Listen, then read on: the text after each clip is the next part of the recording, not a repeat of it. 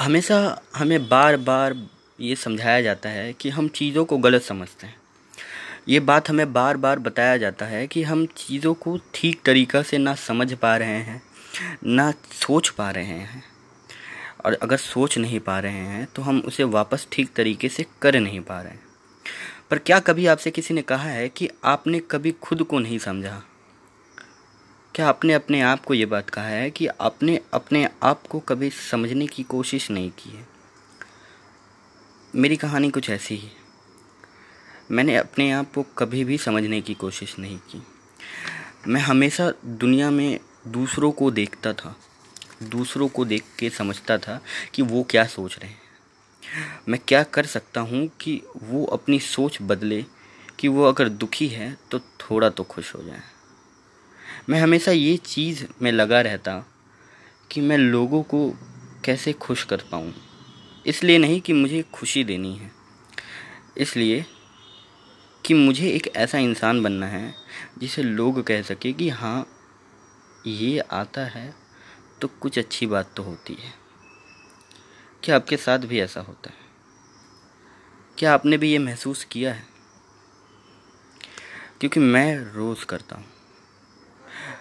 मैं लोगों को खुश करने के चक्कर में ये भूलते जा रहा हूँ कि मैं कौन हूँ, मैं क्या कर रहा हूँ, मैं क्या करूँगा, और सबसे इम्पॉर्टेंट बात, मैं क्यों कर रहा हूँ। मुझे ये ज़रूरत ही क्यों है कि मैं दूसरों को खुश करूँ? क्या मैं खुश को खुद क्या मैं खुद को खुश नहीं कर सकता? ज़रूर कर सकता हूँ। तो फिर ऐसी क्या बात है कि मैं खुद को इतना तो फिर ऐसी क्या बात है कि मैं खुद को इतना कम समझता हूँ लोगों के सामने। एक सोच आ जाती है कि लोग हमसे अच्छे हैं, हम उनके जैसे नहीं बन सकते, वो बहुत अच्छा कर रहे हैं। हमारे अंदर एक इन्फीरियॉरिटी कॉम्प्लेक्स आ जाती है। बट ऐसा क्यों होता है? इसका सबसे बड़ा कारण है कि हम खुद को नहीं समझ पाते। हम हमारी खुशियाँ, हमारी अच्छाई, हमारी बुराई, ये हम कभी खुद के बारे में नहीं सोच पाते। कहा जाता है ना कि आईना कभी खुद को नहीं देख पाता, वो दूसरों को देखता है और वो दूसरों को अपने आप को देखने में मदद करता है। तो मैं ये कहूँगा कि आप आईना बनो दूसरों के लिए, पर खुद के लिए खुद को पर खुद के लिए भी एक आईना ढूँढना चाहिए लोगों को। और सबसे अच्छी बात ये होगी कि आप अपना आईना खुद बने, आप अपने आप को देख पाओ, आप अपने आप को समझ पाओ, आप क्या कर रहे हो, क्या करोगे, क्यों कर रहे हो, ये बात समझ पाओ। मैंने ज़िंदगी भर ये चीज़ कोशिश की है कि मैं खुद को समझ पाऊँ, बट मैं कभी समझ नहीं पाता।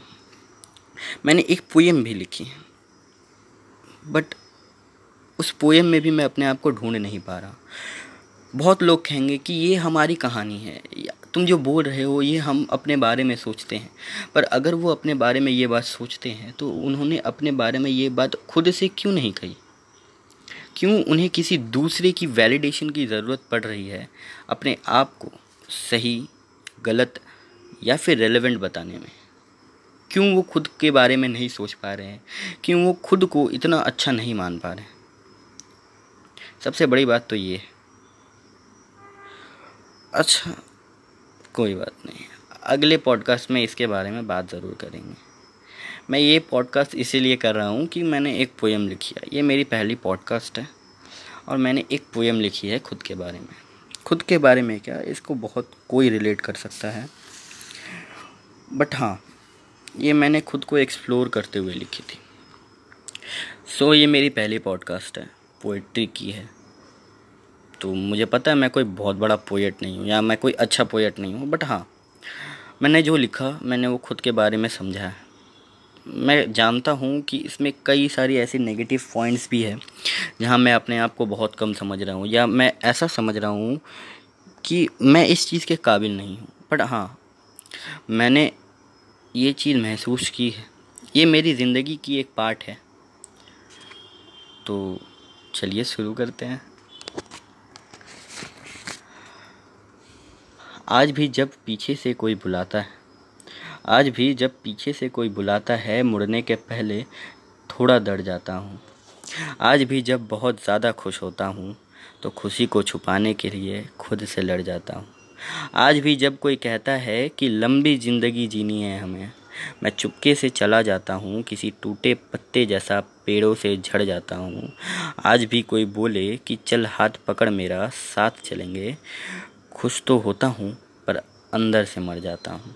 क्यों क्यों का जवाब ऐसा है कि पता नहीं, शायद डर है ज़माने का कि कोई फिर से मुझे तोड़ देगा, कोई फिर से हाथ पकड़ के बीच रास्ते में ही साथ छोड़ देगा। हाँ, मैं थोड़ा अजीब हूँ, थोड़ा गुमसुम, थोड़ा गमगीन हूँ। छोटी सी बातों में खुश और दुखी होता, मैं तो अंधेरों का शौकीन हूँ। कोई समझेगा? किसी के समझने की ज़रूरत है क्या? परवाह होती कि कोई समझता तो कभी लिखना शुरू किया ही ना होता। यकीन होता कि कोई है तो मैं हरगिज़ इस बोझ को ना ढोता। चार कदम चल के छोड़ देते हैं साथ, जो उन लोगों के सामने ही बड़ा हुआ हूँ। साथ रख के फेंक देते कोने में, मैं तो अकेला ही खड़ा हुआ। ये इतनी छोटी पोएम नहीं है, थोड़ी बड़ी है, तो आप लोगों को मेरा साथ तो देना पड़ेगा।